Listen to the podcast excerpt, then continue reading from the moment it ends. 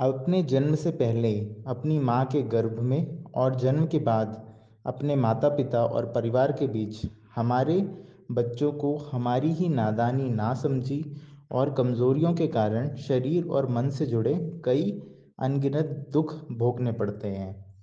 कई बार हम उनकी उपेक्षा करते हैं तो कभी अपमान, कई बार उन्हें तिरस्कार, डांट और मारपीट को भी सहना पड़ता है।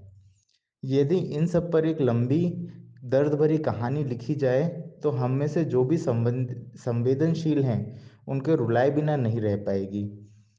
हम अपने बालकों को जितने दुख देते हैं, उनको चलते, फिरते, उठते, बैठते, कई बार मारपीट या रुला देते हैं, उसकी कोई सीमा ही नहीं रही है।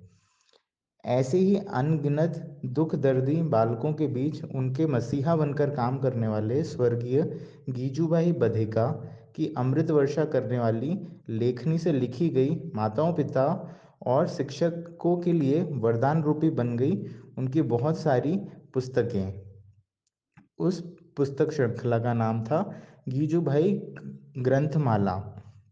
गीजूभाई ग्रंथमाला में पंद्रह पंद्रह पुस्तकें प्रकाशित हुई जिनमें से चार पुस्तकें मा, माता पिता के लिए थी और जो बाकी की पुस्तकें थी वो सभी शिक्षकों के लिए थी। इस पॉडकास्ट के ज़रिए हम माता पिता के लिए लिखी गई चार पुस्तकें, पहली थी माता पिता से, दूसरी माता पिता के प्रश्न, तीसरी माँ बाप बनना कठिन है और चौथी माँ बापों की माथा पच्ची इन चारों पुस्तकों को हम धीरे धीरे करके पढ़ेंगे और यह भी जानेंगे कि आज के जीवन में आप किस तरह से एक अच्छे माता पिता बन सकते हैं।